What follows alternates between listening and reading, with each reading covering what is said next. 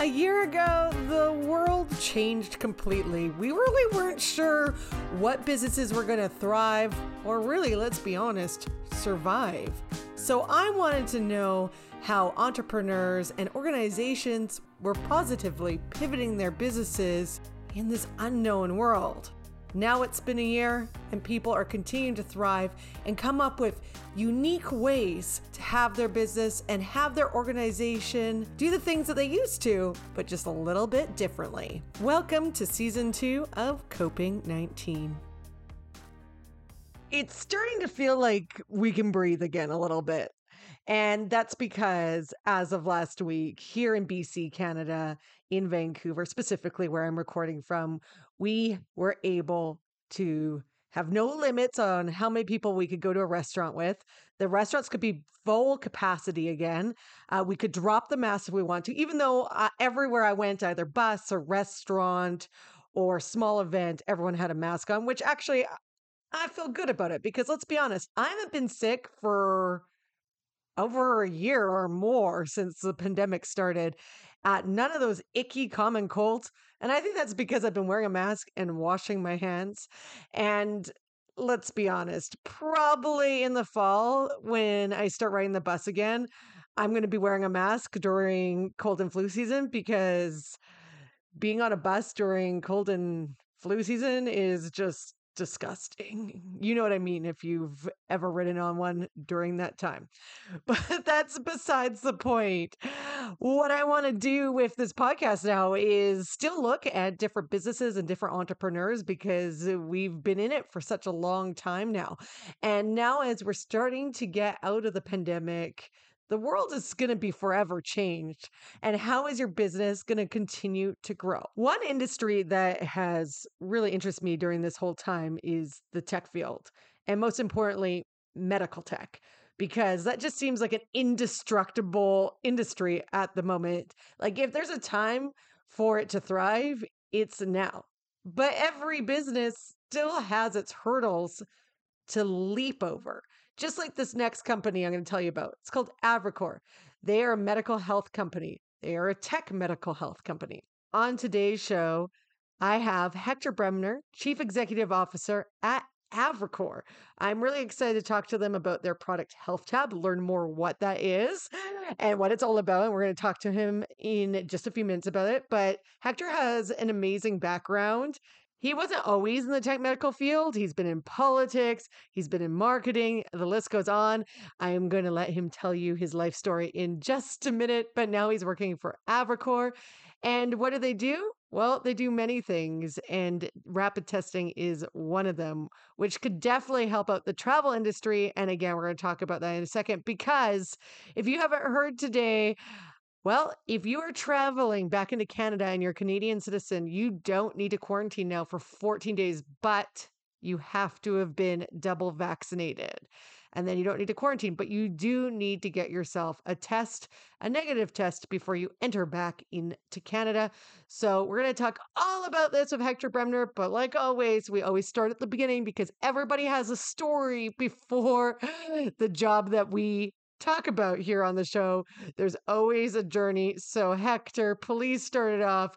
Who are you, and what was your journey to get yourself to Chief Executive Officer at Avricore? It's been sort of an interesting journey for me. I never really thought I would work in healthcare for sure, given my lack of qualifications. Uh, and uh, you know, I I've had a, a, great career. I've really been fortunate that I've got to work in several different fields. And you know, I started in, in communications and in operations, and um, had my own company for a long time here in Vancouver, and got to consult with many great businesses and helping people develop their story.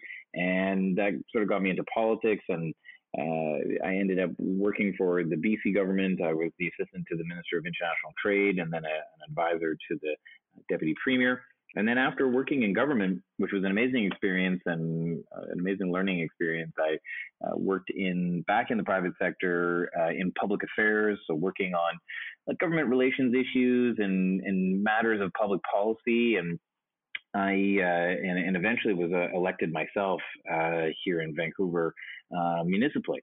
And then post that, I was taking some much needed some time off to try to, you know, think about what I wanted to do when I grow up. And a good friend of mine had asked me to get involved with Avricore Health. It was a company that they had established not too far uh, beforehand, and they uh, really wanted to uh, drill down on um, some of the things that were going to make them successful. And one of those products was Health Tab and uh, that's a, a, product that uh, we focus on today. And um, and I, I, helped shape that a little bit, and eventually uh, they asked me to take over the current role. And uh, it's been an exciting year and a half. I can't believe a year and a half has gone by, but um, there's uh, there's definitely a book to be written just about this last 18 months let me tell you i feel like everyone is going to have like a bestseller from this year yeah, all the survival guides. How many survival guides can you think of? Yeah, survival guides for dealing with the pandemic. How many books are going to be written about the pandemic or movies? Because I've already started to see movies coming up around the pandemic, and I'm like, oh, too soon to do that subject matter. It's like we're still living through it. Anyways, we can go on a tangent about this all day, and I want to get to exactly what Avricore does and what their product Health Tab is. So take it away. Health Tab is a platform. It's a turnkey solution for what they call cognitive services or clinical services in the pharmacy. So it, we work with third party analyzer manufacturers, uh, companies like uh, Abbott Diagnostics and uh, Abaxis out of California. And they have high quality blood chemistry analyzers that usually live in laboratories or remote hospitals or uh, even the military uses them. But they are essentially laboratory grade devices that um, are low volume. So if you go to a laboratory, usually there's one machine that's doing like hundreds of tests at a time, but these do one test at a time. And so, but high quality machines. And so what we do is we modify them to be web enabled and we network them over the cloud and we put them in pharmacies. And pharmacists are uh, very trusted health professionals, and uh, their pharmacy practice has been changing dramatically uh, just due to consumer demand and regulations and a variety of things. Where you know people are turning away from the family physician model and, and taking more direct agency uh, in their healthcare, meaning they want their information and they want to be able to um, take a more proactive role in their health. So the pharmacist is there to support that, and so we provide them the technology to do this. So uh, you you can go into a pharmacy, uh, you get uh, a simple uh, blood test done. Uh, it's just a finger stick. Uh, it's run on the analyzer there on site, and that information, once the analyzer is done running the test, sends you uh, your results with some advice and some um, information around some of your risks to yourself, and it sends it also to your pharmacist. Uh, and the uh, bigger picture of what we're trying to accomplish here is a global network um, of pharmacies reporting back real-time information on treated populations, uh, ensuring that more early detection and screening and evidence-based healthcare is being delivered in the pharmacy, uh, and empowering pharmacists to do that work, but also that uh, we will have an element within the system that allows for government, researchers, uh, insurers, uh, and, and also drug companies to use the platform for clinical trials and real world evaluations, um, which are now mandated as a part of drug approvals and, and other uh, required regulatory wise um, screening processes that they, they must do. Um, it is higher quality information, it's better information, and we think it's going to uh, equal better services for patients, better uh, therapies for patients, and um, much better outcomes for patients. So uh, we try to provide this platform, as I say, for each of the, the, the three parties here, patient, the healthcare team, and researchers to come together on a single platform and drive better healthcare outcomes.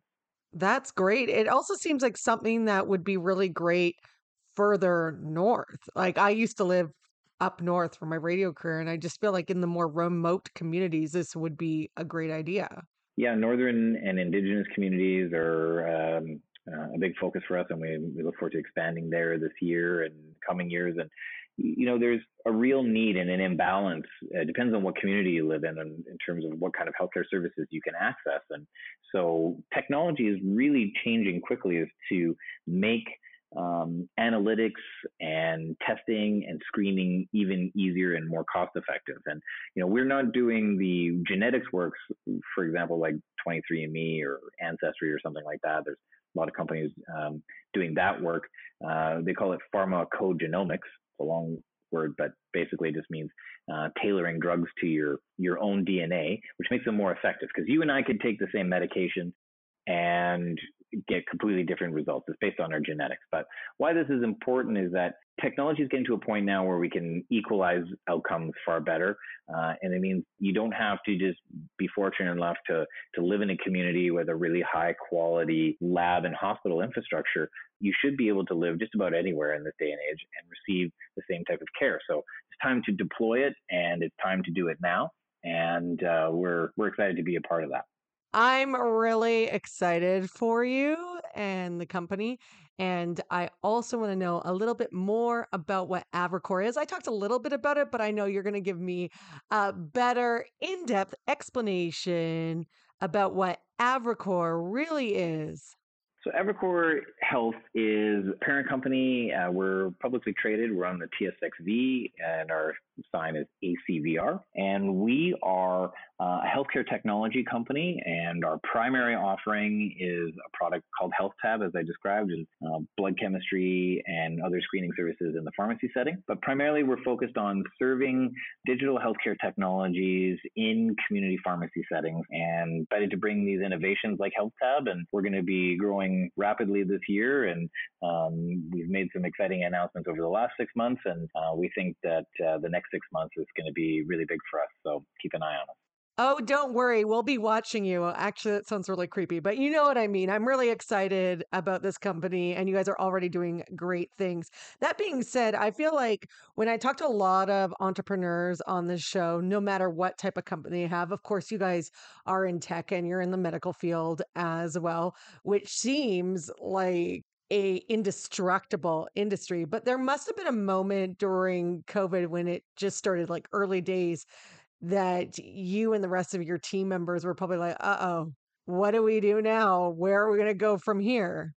Because there was just so much uncertainty in the world at that point. It's been a, a really interesting time. I mean, we had, in our case, I had taken over the company. We had gone, it was sort of in the fall of 2019, and we're in the process of reorganizing the company, and we have been negotiating behind the scenes, and we're about to uh, kick off on some significant projects that we're going to finally bring uh, resources in the door for us, uh, revenues for us. And as a, as a tech company, you know, that that ramp up time, that uh, lead time uh, to getting re- to revenues is, is, always a real big challenge. But we had actually closed uh, a financing right when um, COVID hit, and, and and our project was about to kick off right when COVID hit. And so here we were, had a totally different game plan, and the next thing we know, everything is over everything.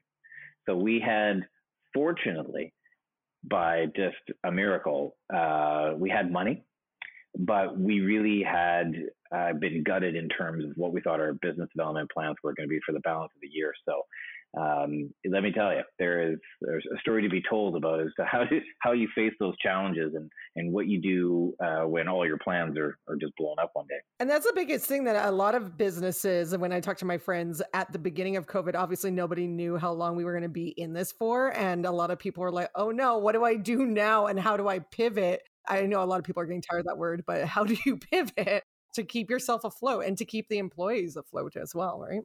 Yeah, well, you won't read any biography of any successful person in any field and hear them say that, yeah, I just, you know, one foot in front of the other and every day was a success and I never had any failures and I never had to change directions and I never had to rethink what I was doing. I think every book, every every uh, biography like that I, have ever read has pretty much always been the same book. You know, the stories, the dates, the times, you know the sectors the industries they change but you know the the reality is is failing at things or things not going well or things breaking and not working out i think in a most of our culture today we we kind of view those as you know terminal things in reality it is very natural. It's actually a very healthy part of, of regrowing your business. And for us, even as much we were uh, totally taken off our game plan and and everything came crashing down in, ter- in terms of our strategy. um, about 12 months ago, uh, we just drilled down. We knew what we had. We had to pivot to to borrow the the phrase du jour, but we had to pivot. We had to rethink about what we were doing and how we were doing it. We also had to really drill down on some of the principles that we had and some of our longer term objectives. And you know, fortunately, uh, we had a, a good break that we had the resources to sort of focus on you know, restructuring ourselves and being ready to come out of this. And we, I had a lot of faith that we were going to come out of the summer strong. We had maintained conversations with a lot of the uh, people uh, in the uh, customers that we were hoping to develop pre-COVID. And even though they were super busy with uh, COVID, they, as things started to level out a little bit by summer um, and the fall of last year, we were able to re-engage that.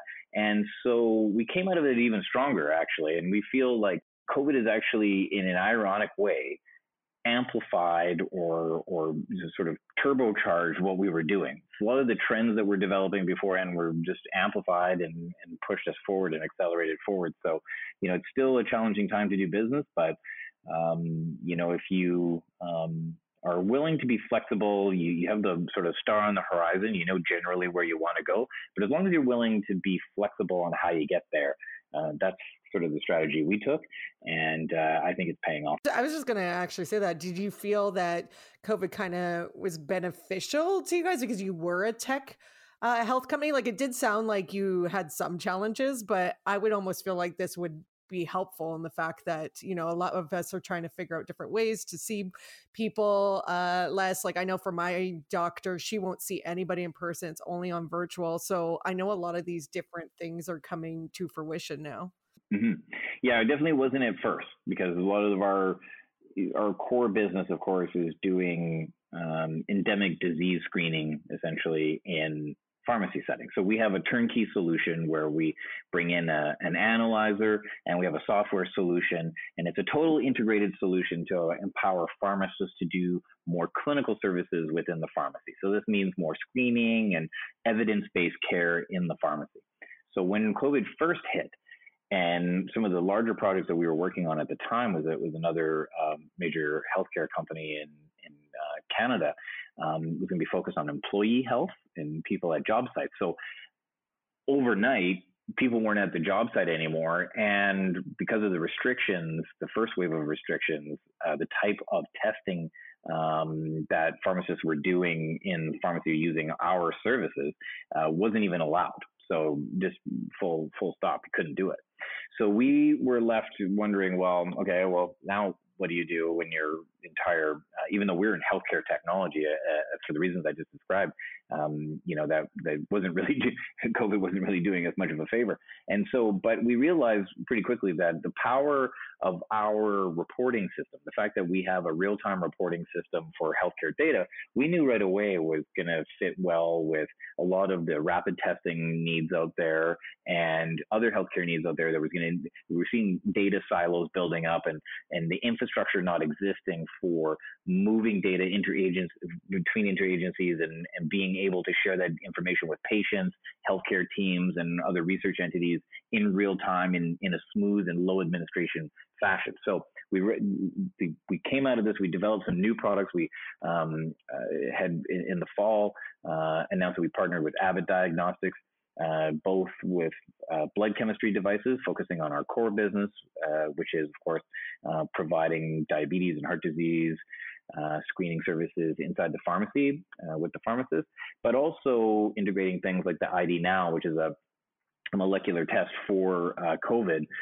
So meaning that the test can now be run on site and the results reported in real time. So it created new opportunities for us, and um, we think testing and travel is, is going to be a, a permanent uh, reality, and uh, our platform uh, is able to serve that. So it certainly has opened up doors, but we had to, you know, build uh, new capabilities within our system. We had to rethink about you know what our focuses were, and we had to be uh, responsive to the moment.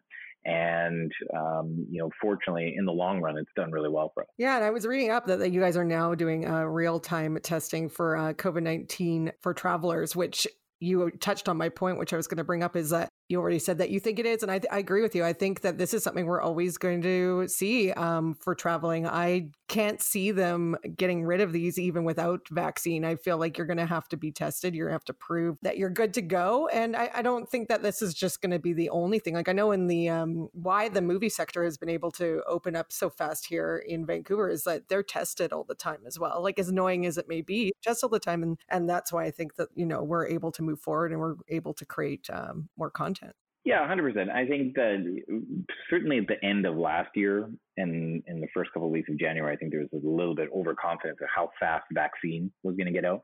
People thought, well, because the vaccines are arriving, that means like everybody's going to be vaccinated and COVID's over. I think the reality of distributing vaccine and even recognizing there are variants and there are going to be challenges about, you know, we have to accept the fact that some people aren't going to take the vaccine, right? So they're, they're now the, the, the big challenge for both uh, um, the United States and Canada is going to be convincing people to uh, take the vaccine.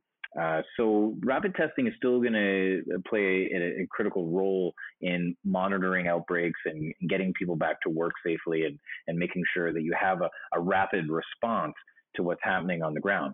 But further to that, a lot of what has happened over the last year has been was predicted 10 or 15 years before by those that have been working around everything from the 2003 SARS outbreak to MERS and and all kinds of other um, more regional outbreaks and, and pandemics that have occurred over the last 15, 20 years. And unfortunately, the infrastructure wasn't put in place in a variety of ways, but but particularly around testing to make sure that if there is an outbreak that um, you can get eyes on it really quickly and that you can see what you're fighting. Because the problem with these, these outbreaks is that you're fighting blind for you know, the first while until you effect, you have an effective testing regime. And a good example of that was if you see, um, I was, I was actually even just reading this morning, it was sort of like a, a retrospective almost looking back at 12 months and looking back at what health officials at the WHO and even Canada's CDC were saying um, 12 months ago about this virus. And the key message at that point was talking about overreaction and don't don't discriminate against certain countries because there's there's an outbreak. There was a, a, a lot of this type of language, whereas uh, South Korea uh, and Japan insti- instituted testing regimes almost almost instantly and from the very beginning had managed to uh, maintain a good line of sight on the virus outbreak. It wasn't about being prejudicial, of course. It was certainly about being responsible. Um, they had lived through SARS. They had they had already had these these um, uh, outbreaks in in that part of the world, and they knew that you have to act quickly. You have to uh, take action fast, otherwise it gets out of control. We need effective regimes in place and infrastructure in place to have testing and rapid response in the future if we want to avoid this happening again. And I'll simply close on this thought by saying also uh, that we are lucky that this was in 1918, that this virus wasn't as generally deadly as perhaps it could have been. I think about this all the time about how this particular pandemic, coronavirus, COVID 19, started in 2020 and not like let's say 1800s of course i realize there have been other pandemics many many years ago but this particular one the coronavirus where it is devastating populations because as a society we're having too many social connections. Like it's something kind of out of a like sci-fi horror movie really. And I think about this and I think, you know, of course, a lot of life was lost during this, but could have been potentially worse if we weren't in 2020 with the advancements in healthcare that we have, in the technology that we use? I don't know. None of us are going to know this answer. But not only that, of course, mental health has been on the rise during COVID. And I think some things that helped people's mental health because I know it helped mine because I'm a very social person and not being able to get out of my house and see people was really hard for me. And one thing that I did enjoy was, of course, the invention of video. Yes, it's been around for quite a while, but not many people used Zoom or used video calls. And now, like, everyone uses it. I actually feel like even though restrictions are lifting, I see more people on Zoom than I do in real life. Uh, Oh yeah, yeah. You know, I mean, I I, find myself thinking a lot about you know we were teenagers and you know the internet was becoming more more mainstream, right? Like the internet was before for like really for a small group of people, but then by the mid 90s, it was really starting to pick up steam, and everybody was having an internet at home, or there was internet at schools, and you know the the talk at the time was, you know, oh everybody's going to be into astronomy and astrophysics, and uh, you know the, they're going to be learning about you know history and all this kind of stuff, and the people saying that were the people that developed these technologies that were educated people and they were interested in these things. The reality is the internet is is unfortunately become the ultimate grapevine, the ultimate water cooler, the gossip pit, and there's a lot of deep need for uh, not just regulations or, perhaps uh, I mean I, I think there's you know I guess some debate to have in there but you know when we talk about what roles and responsibilities tech companies even like mine have uh, when they put products out into the world as to how uh, some of the unintended consequences can impact uh, real people. And we need to think about this uh, in a great way. And conversely, you know, right now, like focusing on healthcare for a second, we the other challenge that a lot of my colleagues and and a lot of the folks that we work with uh, are very concerned about is that we have a disease care focus and not a healthcare focus and this has also had a great impact on uh, our virus response. We wait until people are symptomatic. We wait until people are actually sick and in need of a, a direct intervention. And prevention is, of course, the, the best healthcare delivery. If you can prevent people from getting sick, that is that should be the objective. And so we didn't do that in this case. It was something that hasn't been built into our, our culture and approach on health, healthcare. It needs to change. It's certainly what we try to do with HealthTab and our work with pharmacists and, and providing more early detection and screening and early intervention. Uh, but this this is inclusive of things like viruses and, and major problems like COVID-19 is presented, where we can't wait for it to be filling our hospitals. We need to be investing in years ahead. And I hope we make those investments in technologies like HealthTab and, and other technologies that are going to be left in place as permanent solutions for testing and screening and observation to make sure that we don't end up here again. And we all hope we don't end up here again. Uh, and if we could avoid it or learn from the situation and figure out different ways that we can prevent it in the future, uh, I'm all for it. And I'm sure everybody's all for that as well. And uh, all we got to do is just learn from what has happened and see how we can fix it in the future if we can. One other thing that I wanted to ask, and I know it's a hard question to answer sometimes, but uh, because again, none of us know the future. If we did, we'd all be rich, or we would have saw the pandemic coming. But what is your hope for Avricore in the post-pandemic world, if you have one? Oh, post pandemic. Well, no, I have a pretty clear mind's eye on what our hope is. I mean, we think that we will have a global network of pharmacies, that we will be serving people in communities around the world, empowering pharmacists to deliver life saving early detection and screening services, empowering people with their information about their health so they can avoid more uh, acute healthcare uh, challenges, like from diabetes in particular, but also heart disease, kidney disease, and, and others that are silent but deadly uh, things within our community. We take them for granted, and there's such a high prevalence that with it uh, within our communities today and, and many communities around the world. And these issues are solvable. It's solvable through early detection and screening. And we uh, envision ourselves being at the forefront of this, and uh, I think we're going to have really exciting growth and an amazing couple of years. I'm, I'm really looking forward to the world rebuilding post pandemic, but you know, I hope that we rebuild it better. We learn from the past and uh, we build the infrastructure that we need to uh, avoid this in the future. Exactly my thoughts, Hector. Hopefully, we never have to go through anything like this ever again. Unfortunately, I'm not sure if that's a, a realistic point of view, to be honest but we won't know. And that's not being pessimistic. I just think we just don't know what the future is going to hold. Not to sound cliche, but we really don't. And all we can do is hope for the best. And there weren't all negative things that came out of COVID 19. There were some positives too, like people spending more time with their family members, people spending more time with their close friends, uh, just learning to be where they live and explore their backyard and just learn what it's like to not be rushing all the time in life. So, you know, there's some good things that came out of it, and there's a lot of bad things too. Let's be honest, that came out of COVID as well. But all we can do is move forward and hope for the best. Thank you so much, Hector, for joining me today, and we're going to talk with you next time. It's been my pleasure. That was another episode of Coping 19. For more information about the show, head on over to podcastconsulting.ca where the show lives.